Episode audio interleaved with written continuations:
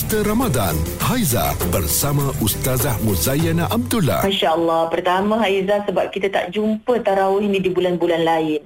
Tapi para pendengar jangan tersilap lah sebab solat tarawih ni hukumnya sunat. Mm-hmm. Yang wajib subuh, zuhur, asar, maghrib, isyak. Ya, lima waktu. Ha Ya, kan? Duduk pulun sangat tarawih malam hari. Hmm, esok subuh tak bangun. Zuhur, asar sampai isyak tak buat. Ini salah juga. Mm-hmm. Sebab apa? Sebab bila tarawih ramai, kita boleh bersilaturahim, bertanya kabar. Moreh sama-sama Ustazah eh? Bersedekah, moreh. Masya Allah. Kan mm-hmm. ini tak jumpa lah di bulan-bulan lain. Memang kita akan rindu. Ha, yang hmm. rindu tu yang buat lah. Ya, betul. Kalau tak rasa apa-apa tu, tepuk dada tanya iman. Hmm. Masya Allah.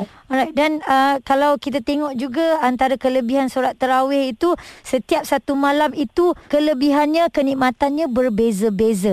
Mungkin sebentar hmm. lagi Ustazah boleh sambung. Kita akan teruskan dengar Booster Ramadan bersama Ustazah Muzayana di Bulletin FM. Tingkatkan iman dan amalan dengan Booster Ramadan. Bulletin FM. Hashtag Seikhlas Hati. thì